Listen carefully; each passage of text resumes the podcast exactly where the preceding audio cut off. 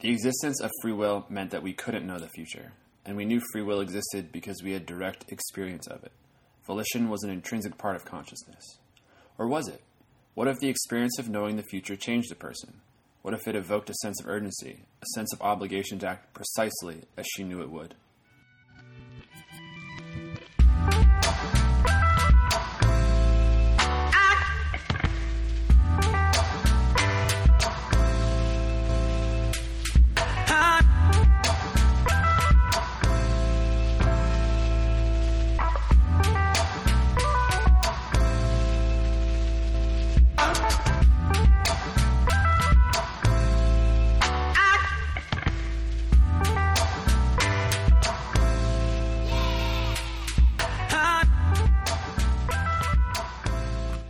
Hello, hello, hello. Welcome to the Look to Lens podcast. I am Will and I'm with. Eric, How's it going, Eric?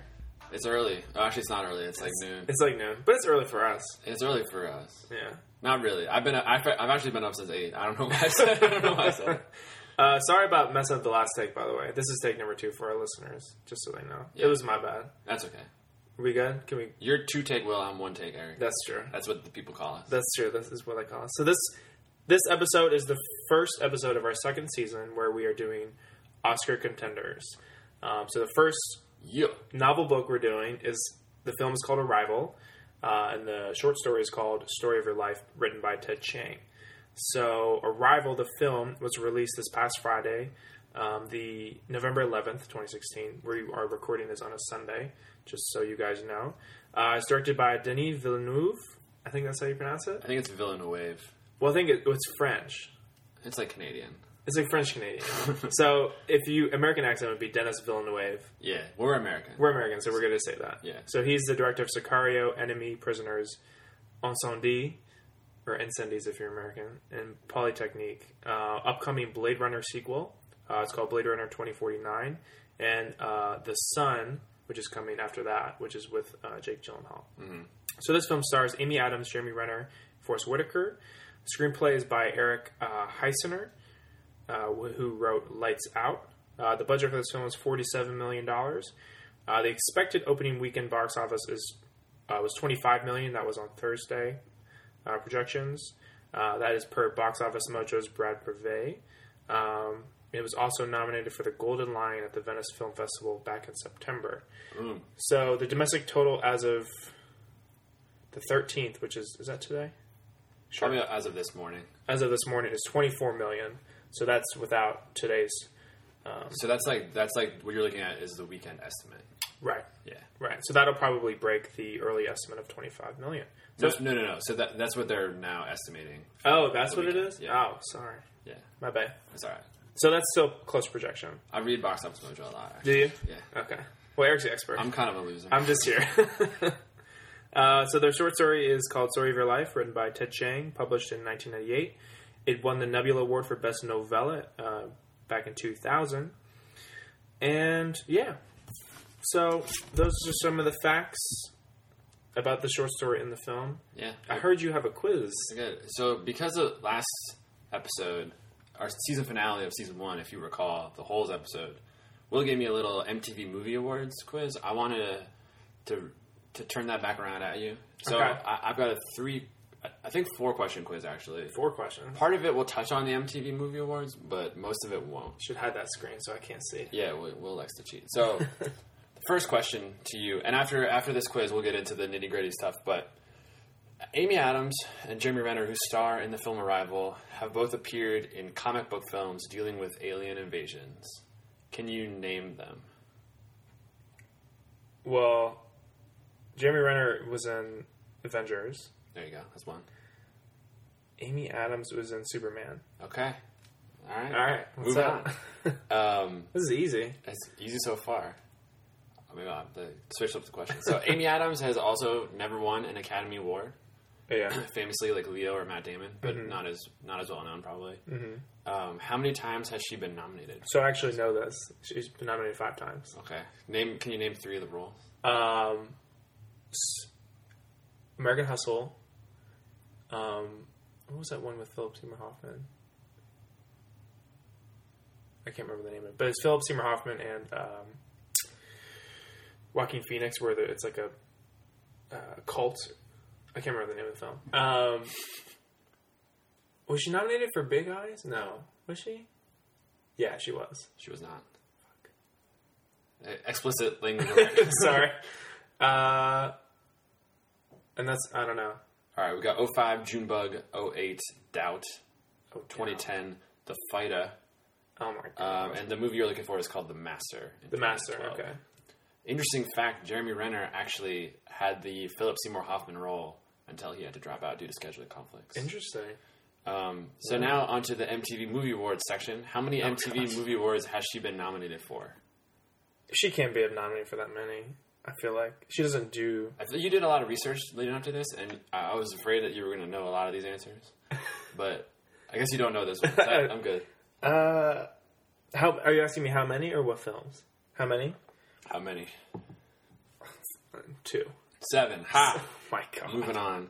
Uh, three for American Hustle, one for The Fighter, and Three for American Hustle. and hold on, did I do this right? Yeah. So three for American Hustle, three for Enchanted in 2008, and one for The Fighter. oh my God. In The Fighter, she was nominated for Best Fight. So I, I don't know. Who who comes up with these categories? I don't know. Actually, Children. MTV. Hold, let me hold on. I, I Mm-hmm. want to know who was also nominated Okay. for this. I can't believe she was nominated three times for one film. Best fight, So best performance. in that in twenty, I guess this is the twenty eleven MTV Movie Awards. Mm-hmm. She was Amy Adams versus the Sisters was nominated for the best fight. uh, she Oh, great. lost to Robert Pattinson versus Bryce Dallas Howard and Xavier Samuel Samuel Uh-huh. in the Twilight Saga: colon, Eclipse For best fight, for best fight. that's terrible. That was the winner. That's too bad. I mean, Twilight was huge, so, So. Um, it makes sense, I guess. There you go for that one. Would never have guessed that. Mm-hmm. Last question for you. Who has the higher lifetime box office gross of the of Renner Adams? It's got to be Renner. I mean, he's been in the Avengers and a bunch of like box office films. The So it- Town. it is Renner. okay.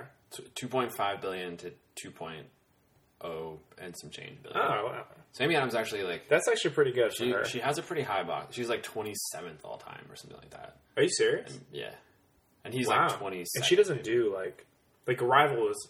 But she, not a she's film in she would Superman. Yeah, she She's in is in Superman. Superman, That's what, I so- think that's what mostly this is. Wow. Okay. Yeah. Crazy. So there All you right, go. Amy Adams. There you go. Leading That's- lady in Hollywood. That's my quiz. All right. Good quiz. I like that. I feel like it did okay. Uh, you're okay. It was okay. It wasn't great. It was like a C, maybe. Uh, average. probably like a B. Okay, so above average. It's Yeah. good. Yeah. I'll do some improvements. So next next next time you can you can ask me a question. Okay, I'll do that. Um, so let's get into the nitty gritty of this film. So, as we mentioned before, our new season is about um, Oscar contenders. So, we chose this film for a few different reasons, but Eric, why do you think we chose this film and what makes an Oscar contender to you?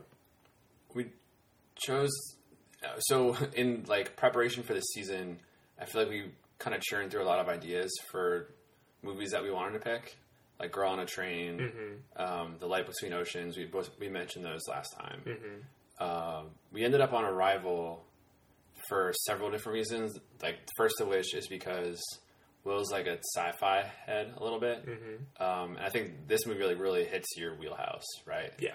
So it's like, it's kind of it's like if you can imagine the past like five movie seasons, there's been like one early fall sci-fi movie that comes out that everyone's like, yeah, Yeah. this is kind of it. So it's like Inception. Not to compare these movies, but like Inception, Prometheus, The Mm-hmm. Interstellar. Martian, Interstellar, all these movies kind of like fit the same billing. They're like high profile directors, and I think Villeneuve is kind of a high profile director. He's, He's- more he's like getting there critically now. beloved Right. than high profile at this point, but I mean, he's at least in like academy circles, he's probably more well known. Although Yeah. he's never been nominated. I Right. guess he's not nominated for a foreign Yeah. His yeah. best foreign film in the Oscars. On Sundays was nominated for Best Foreign Picture. Yeah. Um, but so when you when you look at Oscar movies, you Mm-hmm. have to look at several things like who's involved. So like we both loved um, his movie last year, which Sicario. Sicario, yeah. Uh, that was my favorite movie of 2015. I think it's probably one of. That was yours. one of mine, yeah, as well. Um, Amy Adams, like we just said, nominated for five Oscars. Jeremy Renner's been nominated twice. Um, the story itself, like being science fiction but grounded in this kind of like more. It's not like it's high science fiction, right. right? Or like fantasy. It's it's very grounded in kind of like the day to day real world. Yeah, right. And it's not basic. It's not. There aren't isn't a lot of science back behind it like Interstellar was. It's more like I guess philosophical than that. yeah, that's true. Yeah, which I think it pertains more to like the Academy. I don't think the Academy is big fan are big fans of like s- a lot of science behind their films, like science or like uh, scientifically accurate or whatever. or inaccurate. Right. Mm-hmm. Like the, like Star Wars, for example, like one of the most influential films of e- like ever, honestly. Mm-hmm. And I like not a lot of Oscar, Yeah, not a lot of main category Oscar love. Yeah, Like, you for sure. Mm-hmm. Get, you get a lot of like sound mixing, sound editing, that kind of stuff. yeah, But so Ar- Arrival, like in our minds, I think could compete for some of the above the line awards. Mm-hmm. Like Villeneuve could get an Oscar nomination for sure. for directing. Amy Adams is probably in the conversation for acting. Mm-hmm. Um, maybe, Maybe, not. maybe. She- she's in the conversation. She's in the She's- conversation for she sure. might not be like a in the, the in the lead field, or whatever. but yeah. I think yeah. and I, I think it, it has a really good shot at Best Picture nom. You think so? Yeah, Okay. so that that's why like I want to do this because I think this is probably I think that usually it's like between eight and 10 Best Picture nominations. Like this has to be in. Mm-hmm. In there. yeah, In the conversation. that's what I would say. Yeah, I think um, I think Amy Adams might actually be a lock for this role, um, just based on her resume and based on like the scope of this film, because not many women nowadays are leading films like this, this big box office um, film. But I think Villeneuve has a really good chance. Renner and Force Whitaker maybe. I thought Force Whitaker was really good. I really liked enjoyed his. What kind of accent was he doing? uh, I'm gonna put you on the spot. I have no idea. I think it was just a regular. He, he was doing like something with his voice. Was it? I didn't notice. Yeah, I thought so. Maybe was it like a southern accent? No, It was like European. I, I don't even. Is Forrest Whitaker American? I think he is. Yeah, he did Last King of Scotland, but that was like of uh, He was African. I yeah, I think. can't remember. But He's from Longview, Texas. yeah, I, don't, I didn't. I, I don't- I just got like an American impression, Okay. accent impression. I thought there was something going on. Yeah, I don't know, but um, yeah. So the film is isn't your typical like Best Picture winner by any means, No. um, but based on recent recent years and recent nominees, it definitely could be in the conversation for getting a, getting a nomination. And then, you know, when we choose these types of films for this um, for this uh, season here, we have to kind of wait for the critics' response before we decide. So based on um, the Light Between Oceans and The Girl on the Train, these were considered Oscar contenders earlier in the year, but Yeah. the critics responded not very well. So they didn't like it very much. So that kind of like threw this off. But this film had like a great um, circuit with critics, especially at like TIFF and other film festivals. Everybody loved it. Everybody wrote great things about it.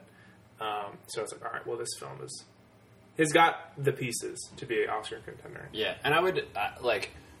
I think we know that the critic response isn't fully like that doesn't 100% correlate with like the academy voting Mm-hmm. but i think it gives you a pretty good barometer like if this movie is liked by critics usually the academy finds it like there, there's some like incredibly loud and dangerously close Yeah. Mm-hmm. or whatever the hell that movie was like not l- well liked Right. but still managed to get like nominations Yeah. for best picture i think and best supporting actor So let me ask you a question real quick. So this film, I think, is at like a 96 right now, about. It's high 90s for um, on rotten on tomatoes. Rotten Tomatoes. yeah So the tomato meter the tomato meter. I think it's like a like a low 80s on or like an 80 on Metacritic. Metacritic. But so the new the film Jackie is coming out later this year, I think in December. Um, that seems like it's going to be a surefire Oscar contender. So do you think if that film was like an 80% Rotten Tomatoes, like a 70, between 75 and 80 maybe, like a 77, let's say. Do you think that film still has a better chance of winning like Best Picture than Arrival at like 96? Do you think that plays any sort of role no you don't think so? no Be- so last But do you year- think the do you think um, Well, maybe I don't Jackie would win. Do you think Jackie would probably? It seems like more of an Oscar movie. You know what I mean? Like Yeah. the Academy would like that movie better. Just because it's it's like It's a historical- Mm. American historical like traumatic event, Mm-hmm. right? Like the post post assassination of JFK. Like how does Jackie live her life for the next whatever it is? yeah, and I, five, and a lot of these uh, Academy voters are all old white guys, so they probably remember this event when they were growing up. so it probably would strike a chord with them. Yeah, I I think it's a little more diverse now. But so I guess the what you would say to that is like, if you're an Academy voter, you're looking for things that are more human, um, things that are Not Alien. or like fantasy or science fiction, something that you could be like, this is what, like the the movies can show you how humanity works, kind of thing. Like that's not really the case in a lot of the bigger science fiction movies. Right. There are elements of humanity, but when you get lost into like the science of things or the budgets and the effects and all that stuff, you kind of lose your narrative, like your narrative importance. Yeah. But whereas, like, so the opposite of that would be Arrival, which, as we like, can talk about the plot, and there will be spoilers Yep. Um, just so you're aware. ahead. A- Arrival, Amy Adams' character in Arrival is a linguist. Like, she's a professor at a, some college, and she's recruited by the government to help them decode, not decode, but to translate alien language. When the twelve shells, the ships, land in different places across the globe, so it's like the the narrative point of this movie is like how can humanity solve a like fantastical problem Yeah. not like how can fantastic people deal with a fantastical problem I see. That's a good point. yeah so that's so does arrival have a better shot than jackie i don't know Yeah. i mean I would say probably not. probably not Yeah. but I, I like how boring would that movie be i don't know Jackie. yeah Yeah. I mean, yeah, I don't know. Historical features are can either be really boring or they can be you can be lincoln right Yeah. which is boring, boring. or you can be spotlight maybe Yeah. Exciting. yeah Yeah, who knows? Um, that's a good question yeah. It's it'll be interesting to see. I think I don't think there's ever been like a science fiction best picture winner, at least to my recent knowledge. So I, I it doesn't have a good shot, but it's in the conversation. So that's why we did it. yeah And did did we enjoy it?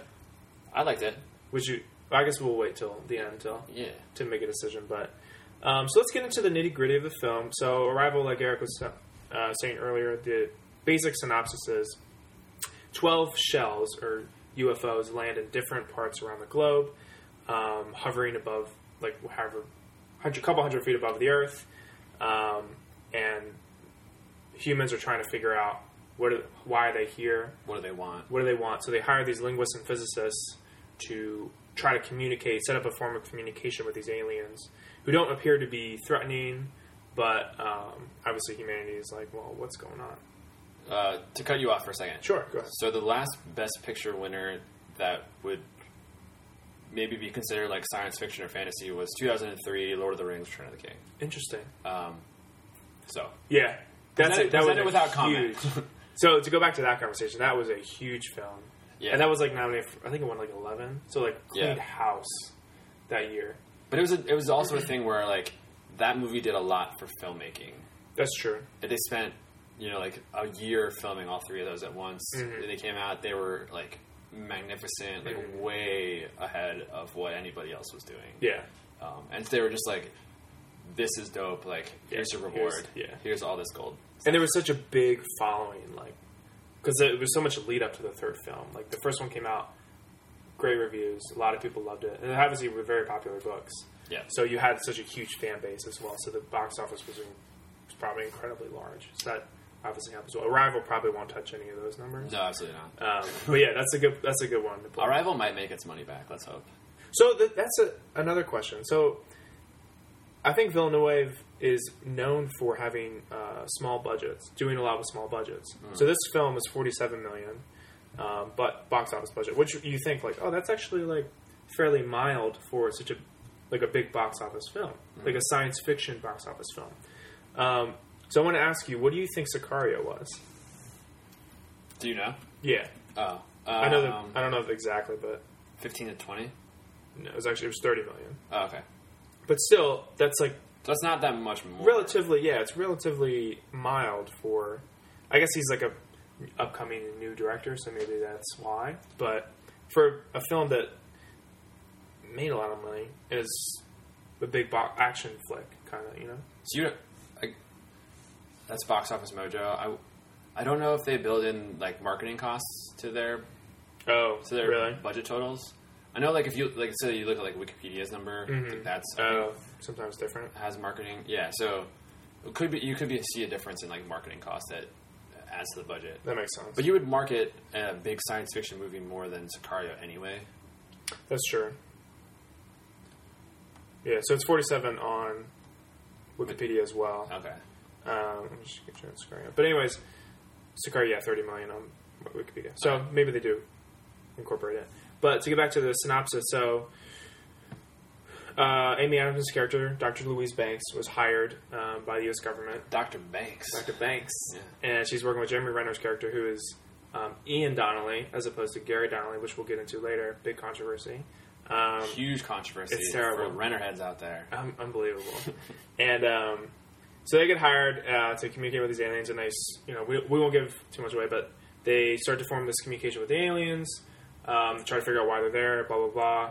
And things start to happen to Amy Adams that she can't totally explain, and uh, thus we get um, like her her story. Where It's it's based on her upcoming story as well as her present story, which you- Future. which in the beginning you think is her past story. So I there, we're we're not going to be able to talk about this without getting into spoilers. Probably. Yeah, so we should just yeah. so spoilers for those who Super haven't spoilers. seen it. Um, yeah, so basically what she finds out is that the heptapods we the heptapods communicate in spoken language and a written language, which they dub like heptapod A, heptapod B for the sake of things. And they realize that the best way they can communicate with them is through written language versus spoken language. So they do their best to translate the language that the heptapods like give them, heptapods give them. Um, and so the, the film really follows Amy's work, or Dr. Banks. Dr. Banks reminds me of the Fresh Prince of Bel Air. why? Isn't isn't like Oh, the Banks family? And is one of them a doctor? Philip Banks. Yeah, Is he a doctor? he's a judge. Hmm, Close though. Okay. I mean, I see where you're going. Yeah. I like it. First things first. uh, yeah. So in in like in following Amy Adams, especially in the book, we Chang does a really like interesting job of putting in all these concepts. So there's a lot of like physical concepts, um, and there's a lot of linguistic concepts that kind of influence the way that characters think. So there's two main ones. Yeah. There's the Sapir-Whorf hypothesis, and then there is the Fermat's principle of least time. Yeah. Um, so what is the Sapir-Whorf hypothesis? that's basically that. And as someone who is not a doctor and does not play one on TV or have a knowledge of linguistics, But you could if you wanted to. I could if I wanted to. Uh, so uh, the way I understand it is that the Sapir-Whorf hypothesis posits that language shapes your perception of things. right. So if you can, so let's say like I knew Spanish, I would dream or think in Spanish. Mm, and yeah. Or if I knew French, I would do the same in French. Correct. Or if you Or if knew I knew- sign language. Yeah, I would think in sign language. Right. Or if I knew heptapod, the heptapod language, I could essentially perceive the world the same way that the native speakers of that language do. Correct.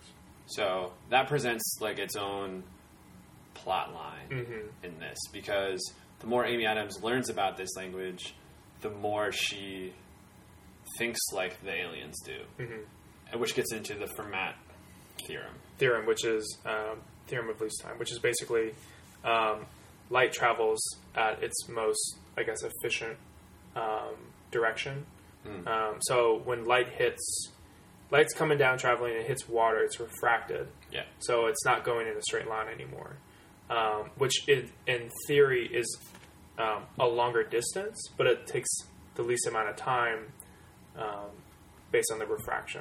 I don't really understand all the science behind it, but that's basically um, what it is. And they actually didn't get into that into the film at all. No, But they didn't at they, yeah. But I mean, it was cool, inter- interesting to read um, these different these different theories or principles. Yeah. Um, what did you think of the formats thing? I thought that was really interesting because, and I, I took some like thought notes down. Um, but so it's basically like if you apply that theorem to the aliens or the heptapods, you come to the conclusion that they really can't communicate or act like uh, until they know how that communication is actually going to end. Um, so they they and that kind of applies to how they view time too. So they don't they don't experience it sequentially, but they experience it all at once. Right. So when they come down to Earth, they already know what's going to happen. So in the movie, for example, and we'll, pro- we can get into m- some of this more in detail. At one point, um, these military guys set a bomb to go off inside the ship because they think the aliens don't come in peace. Um, but the aliens know that bomb's going to go off, right? Like if you buy into the fact that they Consider that their future. language like allows them to see the future or to experience all of time at once. Right. They know that's going to happen, so they they like eject Amy Adams and Jeremy Renner who are in there to save their life, but still like get hit with the bomb. Right. One of them dies. And one of them dies because of it. Um, Yeah. Uh, So So what? How does that affect Amy Adams' character? The way she sees time. and then yeah, so in the narrative, it, we're it we get there's an interweaving of what we believe to be present and past. So in the book, it's the same, or in the story, it's the same. It's like every couple of paragraphs, we get like a break in the timeline, and we learn about her daughter. I don't know if her daughter's name's Hannah in the book, but her name's Hannah in the film. Right. Um, and so we read this and watch it believing that this is a past and that like what we learn has influenced Amy Adams' present character. So like we learn that her daughter dies and it makes sense to us that Amy Adams would be this like kind of recluse. Right. Right? Like she's experienced trauma in the past. That's why she's single.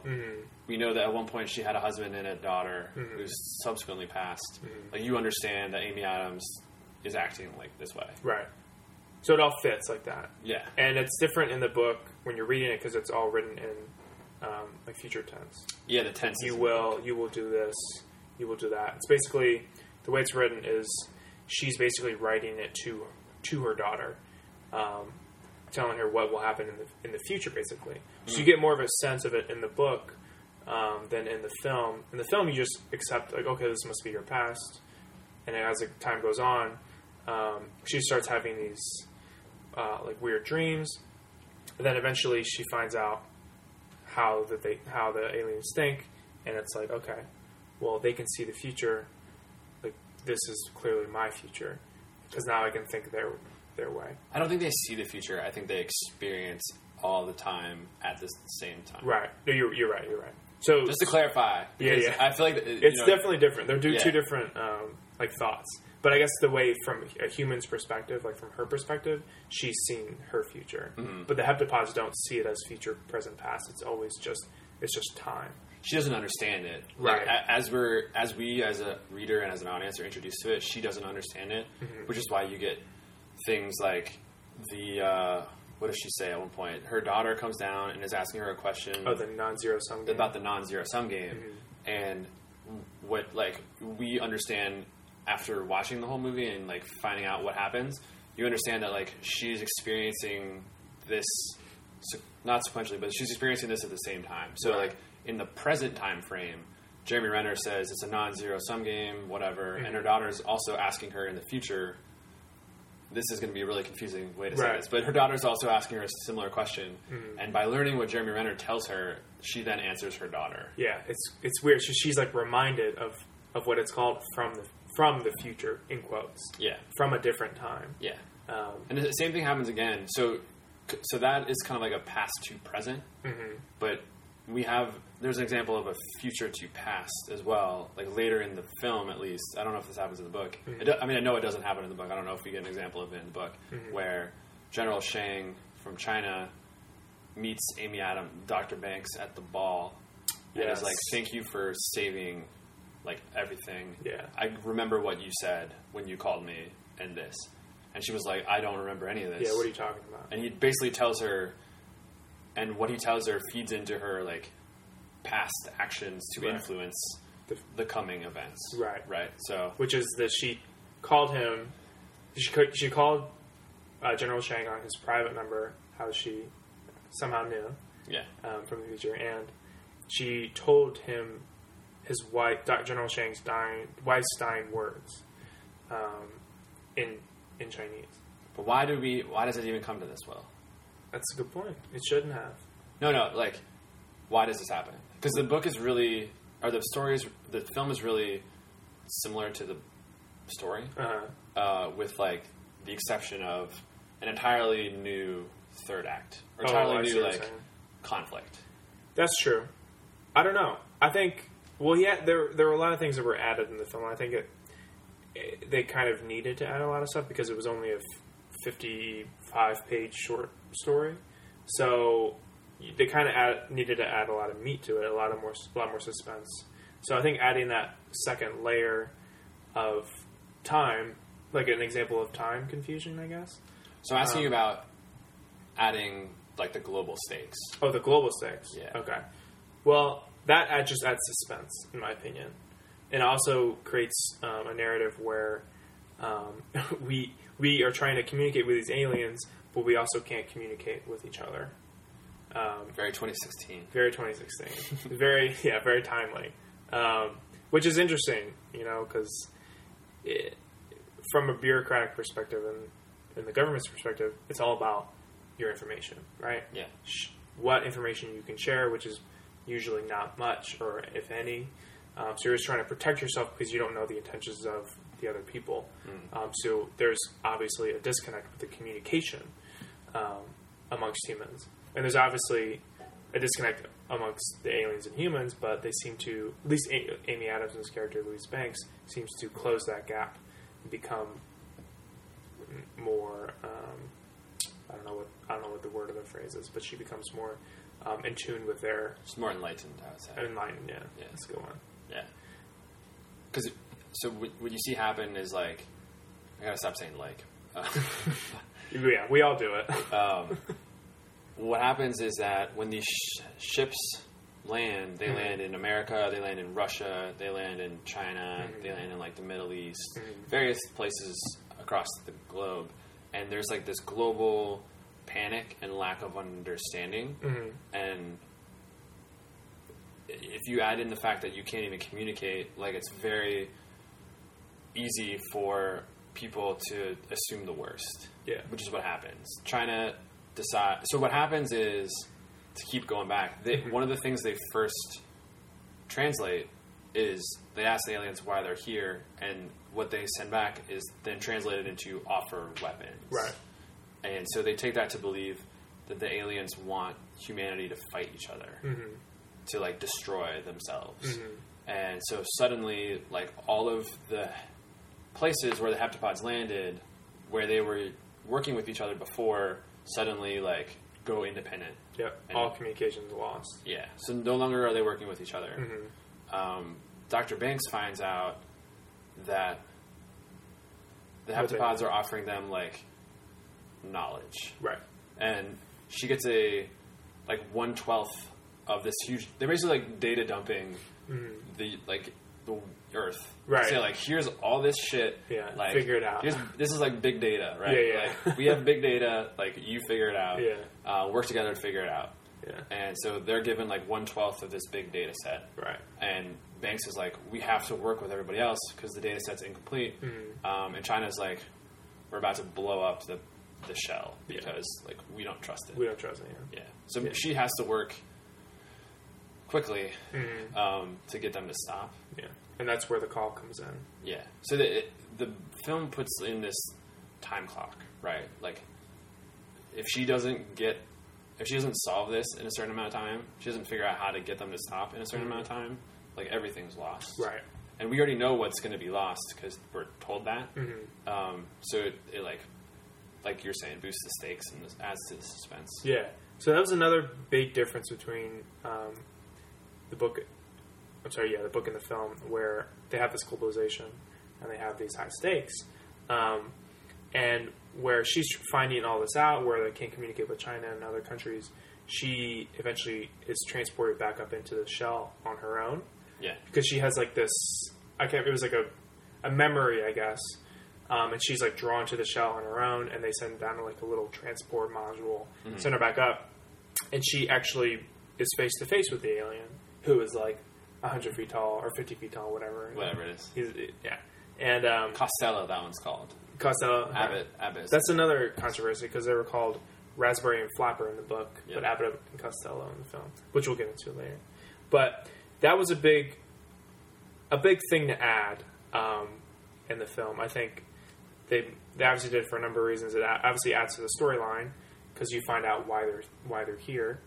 Um, you get to see the alien, um, stuff like that. What- So what did you think about the alien? it was weird. It was very weird. Yeah. Um, yeah, it had seven legs and like it looked like almost like knuckles. So it, looks looked like, a knuckle. hand. Yeah, yeah. Um, but then you, but you didn't see the top portion until you actually.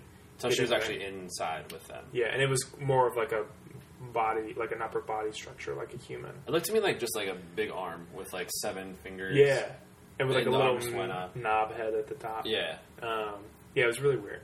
But so they added that portion, and that portion was very odd to me because, first of all, she she is entered into this uh, shell, like their UFO, and she's not wearing any sort of hazmat. She's entering their atmosphere on her own, and they're communicating via la- like via spoken word, which we thought, as well, at least I thought they weren't accustomed to. So they were Yeah. translating solely via written language. So Up until that point, yeah. Oh. up until that point. So that part was kind of weird to me as because now all of a sudden she can s- not she's speaking in English, but they can understand her, and they're speaking in Heptapod A, and she can understand them. yeah. So that part was a little like out of left field for me. It was cool. I liked that they threw it in there, but it didn't totally make sense. I don't know. What did you think about it? Like how she was able to how she suddenly knew What he was saying. The- It's like there was spoken translations, language. Yeah. uh, obviously for us to understand what he was saying. But how the hell does she know? You know what I mean? Yeah, I don't know. That's a good that's a something that I, I haven't quite figured out. Yeah, I don't know. So it was yeah, it was just weird. It was a big for me. It was like a they were just thrown in there from left field. Like, yeah.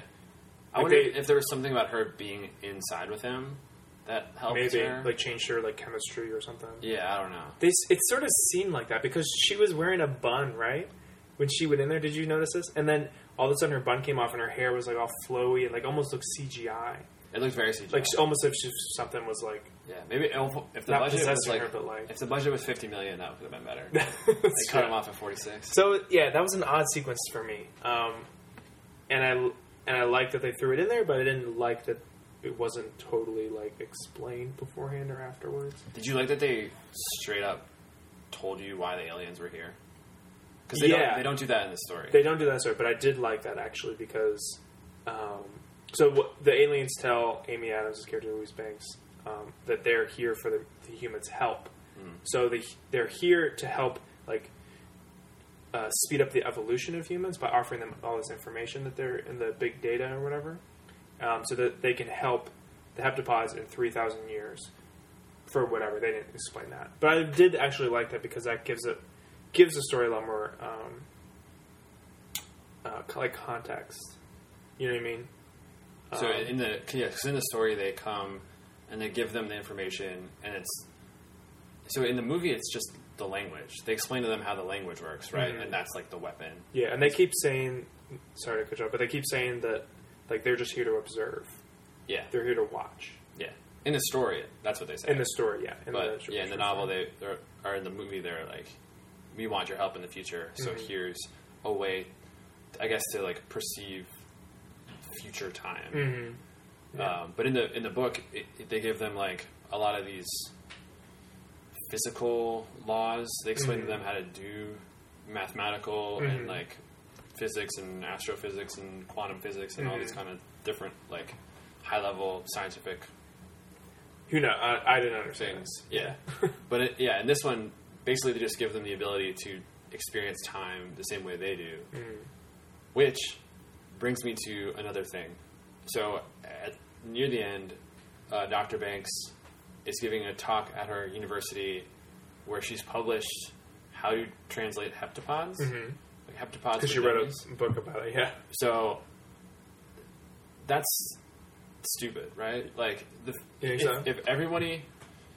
So here's my thing: D- if you taught everybody how to read heptapod, suddenly everybody would experience time Like like the heptapods. non-linearly, Right. right? That would be horrible.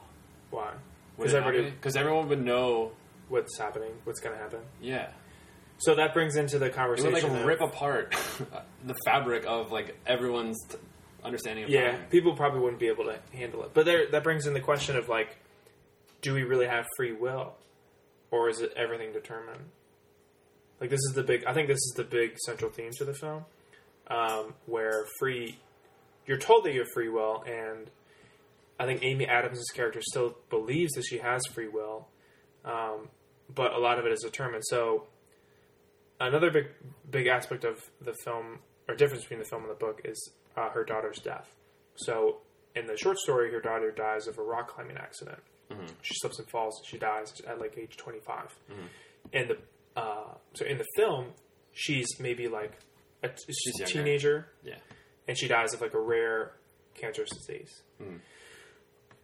So she free will and free will in that situation, she in the film she can't really do anything to prevent it, but she just still decides to have the daughter. So that's the one thing that she can do to prevent it is not have her child. Right, but she s- decides I'm still gonna um, get with Jeremy Renner, uh, who's the physicist in the movie. They get together after, um, and still have her daughter and raise her until she has this disease.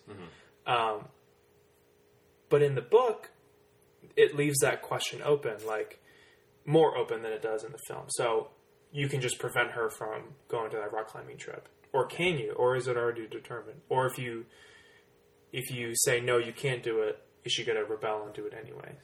Or is she is it is there going to be some sort of scenario where she, she still does it no matter what happens? So it's a big um, that I really like that aspect of it. Um, It's the almost free like um, will an, versus determinism. it's almost an unanswerable question. Yeah, Ma- So you can't you choose to have free will? I, I can choose. She, she in effect does have free will, even though she can experience time all at once. But she still chooses to have the baby. that's true. right like sh it's not like sh it's her body like she can refuse jeremy renner she can not have hannah and i don't know what that does to her like how she experiences time like what that changes but she can still say no and that is an element of will That's true. willpower. That's true. Um, yeah, and it's it's it's an interesting interesting conversation because maybe there are elements of her story of or of the experiences sh- that she had during this um, like whole this whole film where she's more inclined or she wants to have a kid or that she, maybe she didn't want to at first but some circumstances force her mind to make the decision that she still wants to have the kid But it's another interesting thing too, because with Jeremy Renner, w- we, we I mean they like get along very well throughout the course of the story. Mm-hmm. Yeah. Mm-hmm. in the movie, um, they're a little flirty at times. They kind of take away a lot of the more. A, a lot more of the relationship that the book had. Mm-hmm. The movie doesn't really have that like romantic relationship Yeah. Mm-hmm. built up. Um, but she sees in her like in, in the future, whatever, that her and Jeremy Renner are like are married and and he's the father of her child. Right. And so when you then flipped back into the past, um, and he hit on her, she was like suddenly way more receptive to it. I think Yeah. she, so I, I, and it's hard to say now, like whether free will exists versus determinism in the context of this story, because it for that, in that instance, for me, it seemed like She had free will. no, it seemed the other way. It seemed Oh, like she she, did not. knew Jeremy Renner was going to be her husband, the father of her child, Mm-hmm. and she was like into the idea of that, Yeah. or she accepted the idea of that. So she didn't really find that out till like the very end of the film. Yeah, Yeah. So I think it, I think it leaves it. Up. I don't know. I mean, it doesn't answer. Right, it's very ambiguous. Yeah, I know. I mean, you can't answer it, Right. Like because you don't know. Right. Um, yeah, but it leaves it up to debate. Yeah, and it's it's a very interesting film. It's the way they do it, the way they shoot it. I mean, we knew going in what was going to happen because we'd read the story, but uh, there was like somebody, two people sit next to me, and when that like revelation hit, you can hear them go like gasp a little bit, like oh my god, which is cool. Like this is a movie if you like hadn't read it before, you would probably want to watch it again. Be like, Like, do you regret reading it before? no, I don't regret it. I think it would have been that moment would have been more. It would have hit me more Mm-hmm. when they revealed that Jeremy Renner was, you know, the father. Yeah. Um, and then you really you connect the dots. It's like, oh, well, this all of these memories were from her future, or Yeah. from a different point in time, not her past Yeah. that had already happened. So it's kind of like a it kind of hits you, um, and it's a it's a cool moment. Like, I, I think it was more dulled down for me specifically, um, but it's still cool. So that's my question then with like the heptapod scene where she understands like why they're here. Mm-hmm. Oh, like I'm giving you the weapon to see time like I see it Right. um, non-linearly, so you know everything all at once. Mm-hmm. So do we like, and also three thousand years in the future, we're gonna need your help. So Right. do you need that scene if at the end of the movie it's revealed that Renner is the dad? Because that tells you the same thing, kind of, right? Uh, yeah, but I think Maybe you don't understand It's- it's, the heptapod language that's doing it. I'm not sure. That's a good question. I think when you see Jeremy Renner, that like is the nail on the head. Yeah, But the other one is just sort of like a, it's putting it out there, but it doesn't like clarify it, hundred percent. Well, you, Yeah, yeah, you yeah. at least like the way it is. You at least know that what she's seeing is in the future. Mm-hmm. But then the Renner reveal is like, okay, it's Renner Yeah, yeah, versus like any other guy. that's true. So maybe maybe it's like the fact that I had read it going into Yeah. it. And I knew. Mm-hmm. I don't know. I think this. I think this film will get better with multiple viewings. Um, Yeah. and I definitely plan on seeing it again, um, hopefully soon. Um, so yeah, let's get into. I think we've kind of explained the majority of everything, right? Yeah. Um, so what else are we going to get to? Differences, outro. Um, so what did you like better, book or film?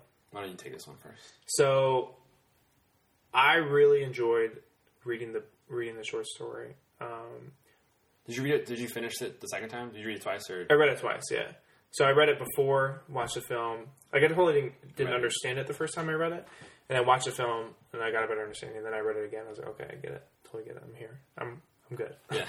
Um, but like the first part of the, like the the theories and stuff, like the whatever Wharf uh, Sap- hypothesis, Yeah. Superior Wharf hypothesis. Whorf. Like this reading about that stuff is was really cool and interesting to me, um, which I didn't they didn't totally like explain in the novel or I'm sorry the film. they mentioned it for like a hot second. So if I had to choose, I, I would. I mean, the film was really cool. The story was a lot more sciency. Yeah. I'm a big fi- I'm a big film guy, so I'm gonna go film again. I think I always pick the films.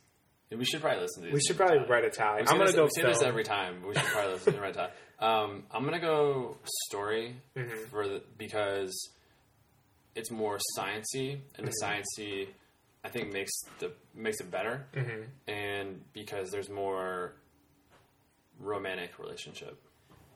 That's my that's Okay. my reason I'm sticking to it. Okay. Yeah. I know flight genre. All right. Um, do you want to say what we're gonna do next next uh, month? Yeah. Did have we decided? I've decided You decided. Okay. What What are we doing? uh, fences. Oh. Oh, the play. We're gonna do we're read a play and watch the movie. Okay. I'm all about coming it. out like 23rd of December, some right around Christmas. Okay. So we won't do we won't do one for a while. About a m- oh, it's about a month. Yeah, Um, okay. Fences. Sorry, Nunzel and who's the it was Violet Davis. Viola Davis. And uh, I forget his name, but the guy who was Bubba in Forrest Gump. Oh, he's in it too. Yeah, Oh, sorry, sorry. Bubba, I forgot your name, but Yeah. Sorry, bro. Maybe we can get him on the podcast and We'll we can apologize to him in person. yeah, yeah, yeah. um, so yeah, So look out for that. Um, uh, if you guys want to comment or whatever on our page, check us out at LitLens um, at WordPress.